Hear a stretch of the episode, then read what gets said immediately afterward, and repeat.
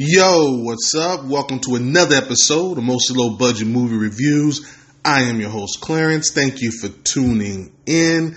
As promised, I have the movie that is currently trending number one on Netflix, uh, which is actually a sequel uh, to the Chris Hemsworth movie uh, that came out a couple years ago called Extraction.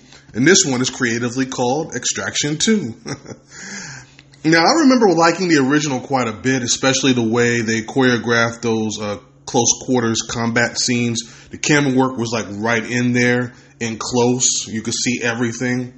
Clearly, he was doing like 90% of his own stunts and all this work, and that pays off big time when they don't have to do like a bunch of jump cuts and stuff like that. Some of the shots they used where it looked like one big long shot with the camera trailing. Then it was in front. Then it was rotating around them. Uh, I thought all that action stuff was very well done. And it got a pretty good response, obviously. And with most of these movies, if you get a great response streaming, then they're going to do a sequel. However, spoiler free, they appeared to have killed him off in the last movie, but I guess they're going to answer that question of how he's back. So, what is this one about? Well, we actually start out exactly where we left off. And this is where the spoiler comes, but I got to go into it. He was shot and he falls over this bridge. Somehow he's saved and nursed back to health. Still recovering from major injuries, he retires off the grid to some cabin. Then we meet this big time drug arms dealer located in the country of Georgia. Uh, him and his brother uh, pretty much run the whole country. His brother's currently in prison, and being the sweet guy that he is, he actually is forcing his family, his wife and two kids, to live in prison with him. Now, they have a lot of enemies, so partially it's for their protection, but mainly he just wants to control them, right? We jump back to Tyler, which is Chris Hemsworth's character, and he is approached about doing a job to extract the wife and kids. At first, he refuses, but then he agrees once he knows who is involved. Now, I won't get into that at all, but that's where I'll stop. Because from there, he actually does the job and finds out it doesn't just end there. This gangster will stop at nothing to get his revenge, so he has to continue to provide protection and deal with this ruthless gang.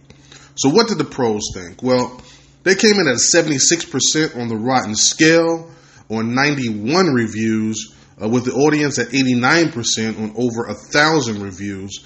Uh, and just for reference, the original scored is 67 and 70% respectively. But you're here to find out what I thought about it. So let's get to these positives. Uh, I know with action sequels, the rule is normally you have to increase everything. You need more explosions, more fights, better choreography, higher body count, etc. Well, they succeeded on all of those areas. Again, the fight choreography was on point. Love that courtyard fight at the prison. In fact, the whole escape was pretty good set piece to start out with. Again, Wick sets the standards, being bigger, better, and topping the one before it. Although the original Wick is still my favorite, uh, they still managed to, you know, top itself each time in those categories.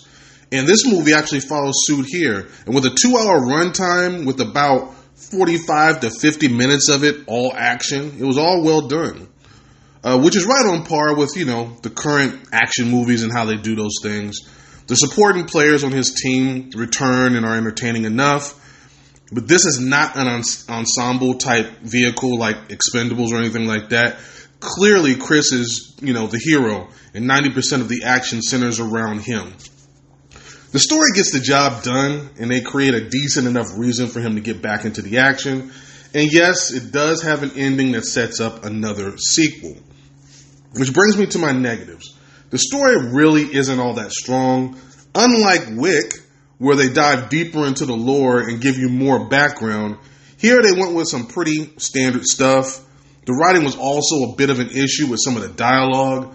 While I like most of this, uh, it was shot, it wasn't nearly as good as the original. I think they went bigger and louder and sacrificed a little bit on those intimate, up close conflicts. The original was more visually interesting since it was, you know, moving across the city uh, to extract the person in that original movie. Here, pretty much the whole last hour of the movie is pretty much in one location, which for the story works fine, but as someone that has seen both, I would have preferred some action in other locations or uh, used the location they had more creatively. But I don't want to beat this one up too much. Let me bottom line this one for you. Did I enjoy it?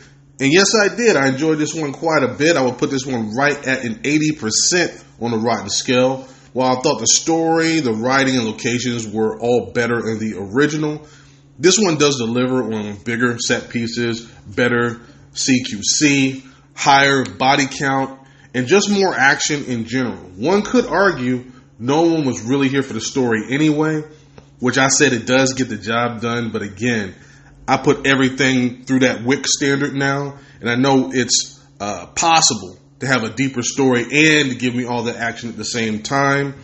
Uh, while it's not in the class of Wick, this is still a very good action movie, and you should definitely watch this one right away or throw it in your queue so you don't forget about it.